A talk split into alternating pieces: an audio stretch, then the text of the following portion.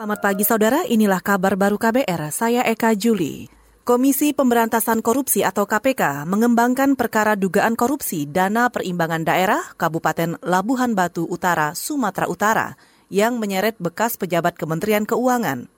Juru bicara KPK Ali Fikri mengatakan, tim penyidik tengah dalam tahap pengumpulan alat bukti dan memeriksa sejumlah saksi. Dalam kasus dana perimbangan, Yaya Purnomo, pejabat di Ditjen Perimbangan Keuangan Kementerian Keuangan pada Februari tahun lalu, difonis enam setengah tahun penjara. Dia terbukti menerima gratifikasi miliaran rupiah dari sejumlah kepala daerah.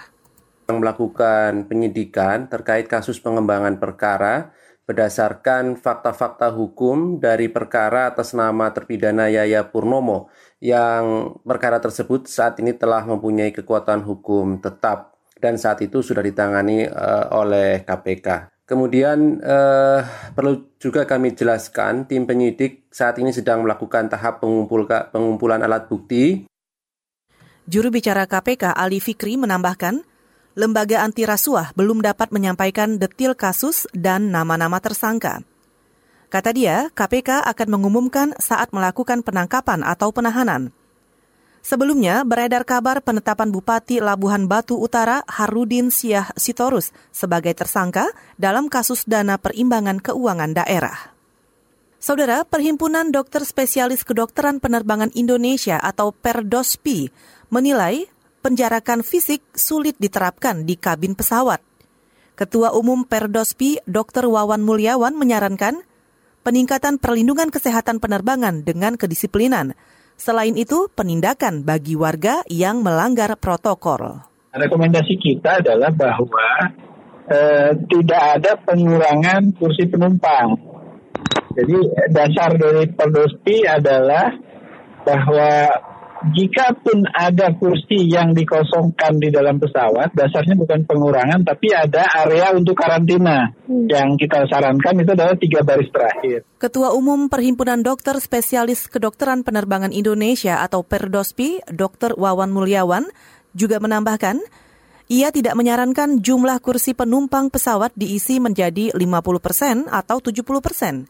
Kata dia, yang penting meningkatkan perlindungan di dalam kabin pesawat, bukan dengan mengurangi kapasitas penumpang. Sebelumnya, Menteri Perhubungan mengubah daya tampung angkutan umum seperti pesawat dari maksimal 50 menjadi 70 persen.